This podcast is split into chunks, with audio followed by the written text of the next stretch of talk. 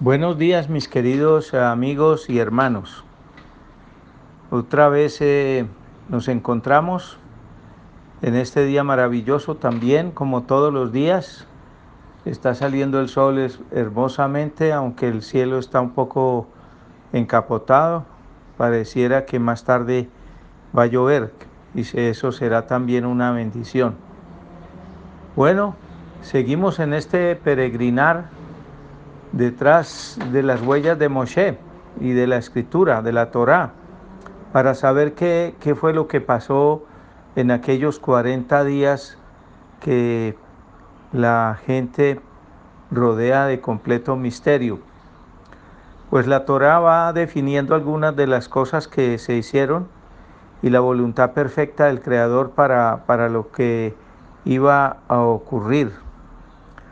Y aunque todos sabemos lo que vamos a leer y sabemos que fue una orden que le dieron a Moshe, pocos eh, lo asocian con aquella estadía de 40 días y 40 noches con el Creador dentro de esa espesa nube de Moshe, después de haber recibido la Torá y haber recibido la Ketubá, las diez eh, palabras. Antes de que definamos esas, esas eh, dos cosas que son muy importantes, vamos a seguir mirando a ver cuáles fueron las instrucciones o qué hizo el Creador con Moshe en esos 40 días. Los invito a que vamos a Éxodo 25, 1. Y el Eterno habló a Moshe diciendo, habla a los hijos de Israel para que separen para mí una ofrenda de todo hombre cuyo corazón le impulse a ello. Estaba el Creador apelando a la generosidad, no estaba obligando, sino que estaba apelando a la voluntariedad y a la generosidad del pueblo de Israel. Y le sigue diciendo, tomarás ofrenda para mí, esta es la ofrenda que tomaréis de ellos, oro, y plata y cobre, y tejidos de lana azul celeste y púrpura y carmesí, lino y pelo de cabra, y pieles de carnero teñidas de rojo, y pieles de tajash, y maderas de acacia, y aceite para el alumbrado de las lámparas, especias para el aceite de la unción y para el incienso de las especies, piedras de oro y piedras de engaste, para el efod y para el pectoral. Hasta ahí la ofrenda. Es la primera cosa que le dice el Creador a, a Moshe que, que, debe hacer cuando, cuando descienda eh, otra vez a llevarles el, el regalo de la Torah y la Ketubá. Lo primero que hay que hacer es una ofrenda de lo mejor que tenemos. El Creador es el dueño del oro y la plata pero él había enriquecido su pueblo cuando salió de Egipto. Acordémonos que el pueblo había sido despojado cuando murió Faraón y José y estaba estando en Goshen todavía el faraón nuevo, el que sucedió al faraón que se murió, que era amigo del de, pueblo de Israel, llegó un faraón que era de la otra simiente, algunos dicen que era Ramsés II, pero no está bien claro en la historia eso, no lo dice en la escritura. Y este faraón, eh, viendo la, eh, la prosperidad y la cantidad de gente que constituían el pueblo de Israel, se llenó de temor aparentemente y dijo, este pueblo algún día se va a rebelar contra nosotros y nos van a quitar la tierra y todo lo que poseemos, o se van a unir con nuestros enemigos entonces es mejor que procedamos. Y lo primero que hizo ese faraón fue despojarlos de sus riquezas y los hizo esclavos y los puso a trabajar eh, en labores que los egipcios no hacían, labores serviles. Eran los albañiles que fabricaban los, los ladrillos de, de barro con paja para amarrar y para hacerlos más fuertes y con, con esos ladrillos hacer las construcciones que hizo el faraón. Y eh, esa esclavitud duró 220, 230 años y hasta que fueron liberados, que es lo que estamos hablando. Pero antes de liberarlos, el Creador hizo dos cosas. La primera es que le puso un sentir a los egipcios de que tenían que entregar todas sus riquezas a los judíos. Y segundo, a los judíos de que fueran a pedirlas a las casas de los egipcios. Y eso lo hizo con motivo de, de, la justicia que tenía que hacer con el pueblo de Israel. Porque durante los 210 o 220 años que estuvieron en esclavitud, no les pagaron sueldos, sino que les dieron la, la habitación y la comida y el vestido.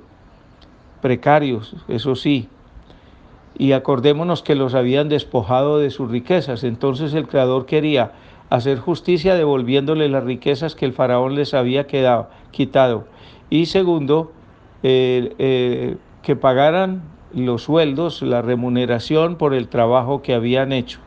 Ese, ese par de cosas hizo el Creador y fueron y, y, sacaron el oro, la plata, los egipcios les entregaron voluntariamente todas las riquezas, el Creador puso ese sentir en el corazón de los egipcios y con tal de que se fueran, aunque les fuera bien, como dice el, el, eh, dicho, les entregaron su riqueza, les entregaron las mejores telas, los mejores vestidos y les rogaron que se fueran porque los iban a destruir.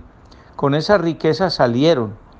El pueblo de Israel salió supremamente rico de Egipto el valor de sus riquezas acumuladas por 200 años en Goshen, 210, 220, y el valor de los salarios y las remuneraciones de otros 210 o 220 hasta completar 430 años.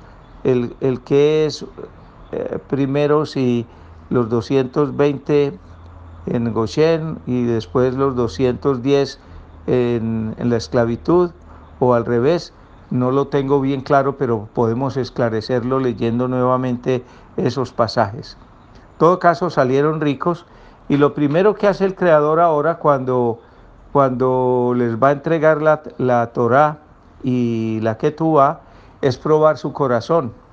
Si eran agradecidos primero y segundo estaban dispuestos a reconocer que el dueño del oro y de la plata eh, se las había devuelto y les había hecho justicia y que de él dependía su riqueza y su bienestar. De manera que el, solicitarles la cantidad voluntaria que quisieran dar para construir el Miscán, que es el segundo paso, eh, pues medía el agradecimiento y la dependencia del Creador.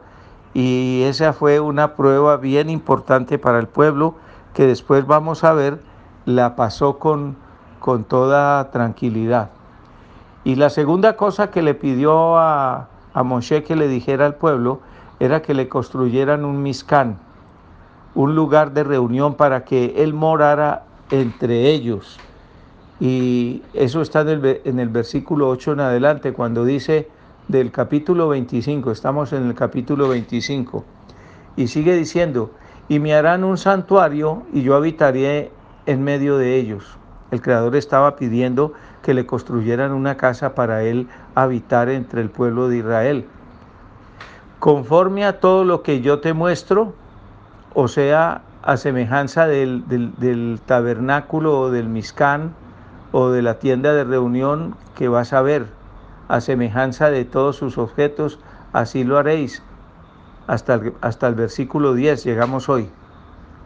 El Creador estaba primero pidiendo una contribución voluntaria en, en los tesoros que tenía el, pueblo de Israel. Y segundo, le estaba diciendo a Moshe que debía construirle una casa porque su deseo era morar entre el pueblo de Israel. Ya el compromiso del Creador había sido muy grande les había cumplido, les había cumplido entregándoles el pacto matrimonial y el manual de instrucciones para cumplirlo, para agradarlo a él y para ser felices y ahora les exigía o les pedía que hicieran una casa de habitación para él. Y, pero aquí hay una revelación hermosa. El Creador le dice a Moshe que le haga el tabernáculo o la, o la tienda de habitación, de reunión, o el Mishkan, eh, de acuerdo a lo que él iba a ver. Quiere decir que estaba preparando el viaje de Moshe a, su lugar de habitación celestial. Se lo iba a llevar para Adamá o para donde él tiene el trono y el Mishkan celestial y su habitación, para que Moshe viera con sus propios ojos su habitación personal. Y esto es una, una, bendición muy grande, eh, que solamente personas como Moshe las pueden contar. No solamente le, le pidió que copiara esa residencia celestial de oro puro eh, que tenía, que tiene el Creador y que está preparando, está mejorando para que juguemos a vivir con Él, sino que se lo llevó a verla presencialmente, a que la viera con sus propios ojos y le hiciera una réplica eh, portátil para que el pueblo la pudiera disfrutar primero y segundo para que él pudiera morar entre ellos. De manera, mis queridos amigos, que esa fue la primera parte. No ha terminado todas las, las peticiones que el Creador le está haciendo a Moshe, pero ya empezamos a saber qué fue lo que pasó en esos 40 días y a determinar que el Creador, que es un, un, un Elohim de orden, le fue haciendo las peticiones y dándole las instrucciones una por una. Entonces, Vamos a decirle al Creador, Padre, eres maravilloso, porque nada de lo que nos pides que hagamos tiene falta de respaldo. Tú le pediste a Moshe que le dijera al pueblo que hicieran voluntariamente una ofrenda, a los varones que tuvieran generosidad y corazón eh, fiel, pero les habías proveído anticipadamente de los recursos para hacer esa, esa ofrenda todo el oro, la plata, el cobre, las piedras preciosas, los tejidos más hermosos que habían en Egipto, y todo eso lo tenían en posesión el pueblo de Israel cuando salió de Egipto. De manera que eso lo podemos copiar ahora para nosotros. Cada vez que tú nos pides un aporte para mantener el, el templo, para mantener la casa de reunión, con absoluta seguridad ya diste la provisión lo que pasa es que nosotros no la vemos porque somos hay veces necios y mezquinos y pensamos que hacer un sacrificio de, nuestra parte es, es desbordar nuestra capacidad. Hay personas que piensan que dar el diezmo les desequilibra el mercado, les desequilibra el presupuesto de la familia, como si todo lo que tuvieran ellos, lo que tuviéramos nosotros, no, no, no lo hubiera dado el Creador en forma anticipada y Él no hubiera garantizado siempre la provisión. Muestra también que el corazón generoso es el que recibe los premios. Habitar entre nosotros es el premio mayor. Que el Creador esté en medio de nosotros, en nuestra casa, en nuestros negocios, en nuestro hogar, en nuestra relación familiar, en nuestra vida espiritual, esa, esa cosa no tiene precio. Eso es invaluable. Eso es lo más hermoso que se nos ha podido ocurrir que, que, pudiera pasar con nosotros. Y el Creador generosamente lo quiso hacer y pedir que ese, que ese templo que ahora está en medio de nosotros, en nuestro corazón, ahora que se movió la, la nube, sea adornado con lo más precioso que tenemos. El amor, la ternura, la generosidad, el desprendimiento, la confianza en Él, la emuná, la bendición, el amor por el prójimo, por nuestros semejantes, por la gratitud con nuestros padres, con nuestros hijos, la bendición especial de edificarlos en Torah y ser gratos con el Padre. Esa fue la prueba que Él puso, la primera prueba que Él, que él puso después de entregar su bendición. Y nosotros tenemos que pasarla ahora también si queremos ser hijos dignos de este Padre amoroso, de este esposo extraordinario y de este Elohim único y exclusivo para nosotros. Padre, te lo agradecemos y te bendecimos porque has puesto semilla en nuestras manos y tú dices que no pones semillas sino en las manos que siembran y nosotros lo que tenemos, de lo que tenemos, damos. Lo que recibimos por gracia y el pueblo recibió por gracia esa, esa, esa riqueza, empezó a darlo por gracia y lo dio por gracia a todos, Señor, porque tú los, los bendijiste y porque tú lo que estabas era probando su corazón para los amos y señores contigo de toda la creación. Te lo agradecemos en el nombre poderoso de Yeshua Hamashiach y por sus méritos y con la unción especial de tu Rúa Jacodes y por tu santo nombre, Yahweh. Gracias, Padre. Amén.